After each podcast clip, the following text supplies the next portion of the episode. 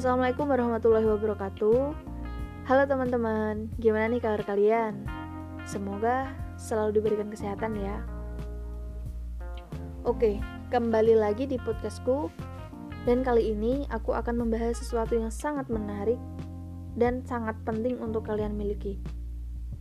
Apakah itu? Ya, itu adalah self love. Pernah gak sih kamu mengkritik dirimu ketika sedang melakukan kesalahan? Misalnya seperti, gini aja gak bisa, apa sih yang kamu bisa lakuin? Gak guna banget hidup. Dan kalimat-kalimat negatif lainnya yang berbicara di dalam kepalamu saat itu. Pernah gak? Ternyata kata-kata hati yang menghakimi diri sendiri ini terus-menerus keluar dari dalam dirimu akibat kamu tidak memiliki kemampuan yang cukup loh dalam cinta diri atau self love. Dan ini sangatlah berbahaya teman-teman kalau kalian tidak bisa mengatasinya. Nah, self love sendiri adalah kondisi ketika kita dapat menghargai diri sendiri dengan cara mengapresiasi diri saat kita mampu mengambil keputusan dalam perkembangan spiritual, fisik, dan juga psikologis.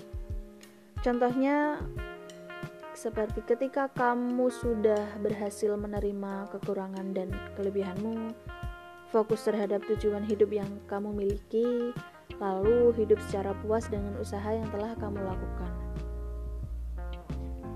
Nah, kemampuan kamu dalam melakukan self love ini akan berbanding lurus loh dengan kemampuan kamu menerima cinta dari orang lain. Karena apa? Karena orang yang tidak memiliki self love akan sulit menjalin hubungan dengan pasangannya. Diakibatkan pikiran mereka yang selalu negatif, yang ada dalam dirinya yang berkata, ia tidak yakin apakah ia pantas untuk dicintai. Mereka yang tidak memiliki self love ini akan terus merasa tidak aman dan insecure loh teman-teman. Tapi tenang aja, itu semua bisa diatasi dengan empat langkah berikut ini. Yang pertama adalah self awareness atau kesadaran diri.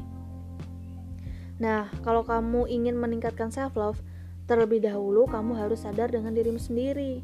Sadar di sini itu maksudnya adalah kamu harus mengenal dan memahami karaktermu, apa yang menjadi kelemahan serta kekuatanmu. Mungkin terkesannya remeh, tapi aku berani jamin deh, di antara kamu yang mendengarkan ini pasti masih ada yang belum mengetahui tujuan hidupnya apa. Personal value-mu apa? target lima tahun ini ingin menjadi apa? Hingga pertanyaan paling mendasar deh, seperti uh, makanan kesukaanmu apa? Kenapa kamu suka makan itu? Dan masih banyak lagi pertanyaan lainnya seputar dirimu sendiri. Yang kedua yaitu self-worth atau harga diri. Nah, self-worth ini adalah suatu prinsip yang dimiliki oleh seseorang ketika ia sudah mengenal dirinya sendiri. Self-worth akan hadir ketika seseorang sudah menyadari bahwa dia tidak perlu mengikuti standar penilaian orang lain, karena dia sudah mengetahui apa yang menjadi dasar untuk dirinya sendiri.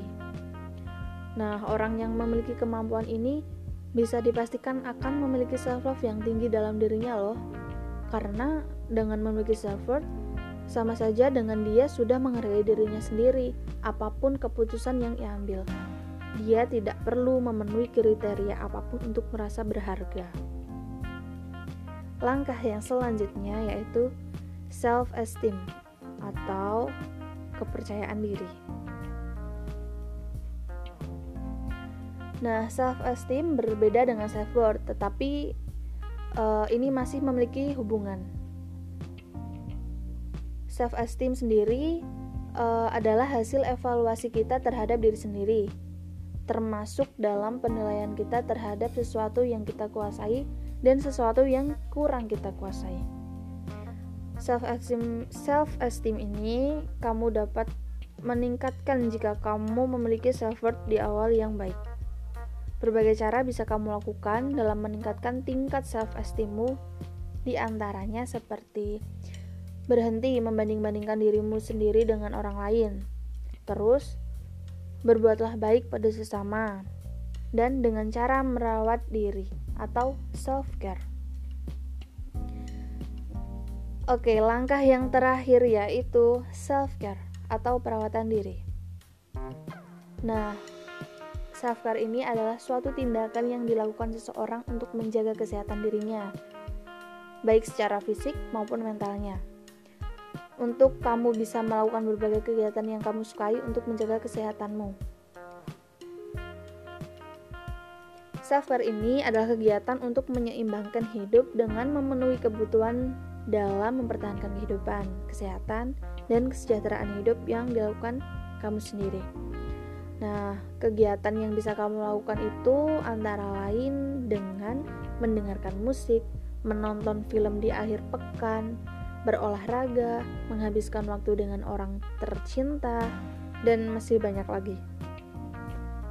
Oke teman-teman, mulailah ubah kebiasaanmu mencaci dirimu sendiri dengan lebih mencintai dirimu.